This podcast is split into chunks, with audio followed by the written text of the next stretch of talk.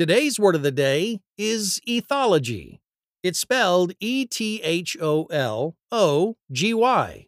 Ethology is a noun that refers to the study of animal behavior.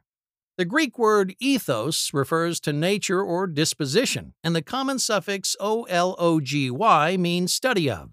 When combined, we get a word that refers to the study of the nature of animals. Examples I have to whistle and scream my brains out to get our bulldog Sparky to come in from the yard at the end of the day.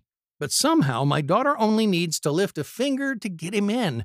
One of these days, that girl's knowledge of animals is going to make her a fortune in ethology. Once again, ethology is spelled E T H O L O G Y.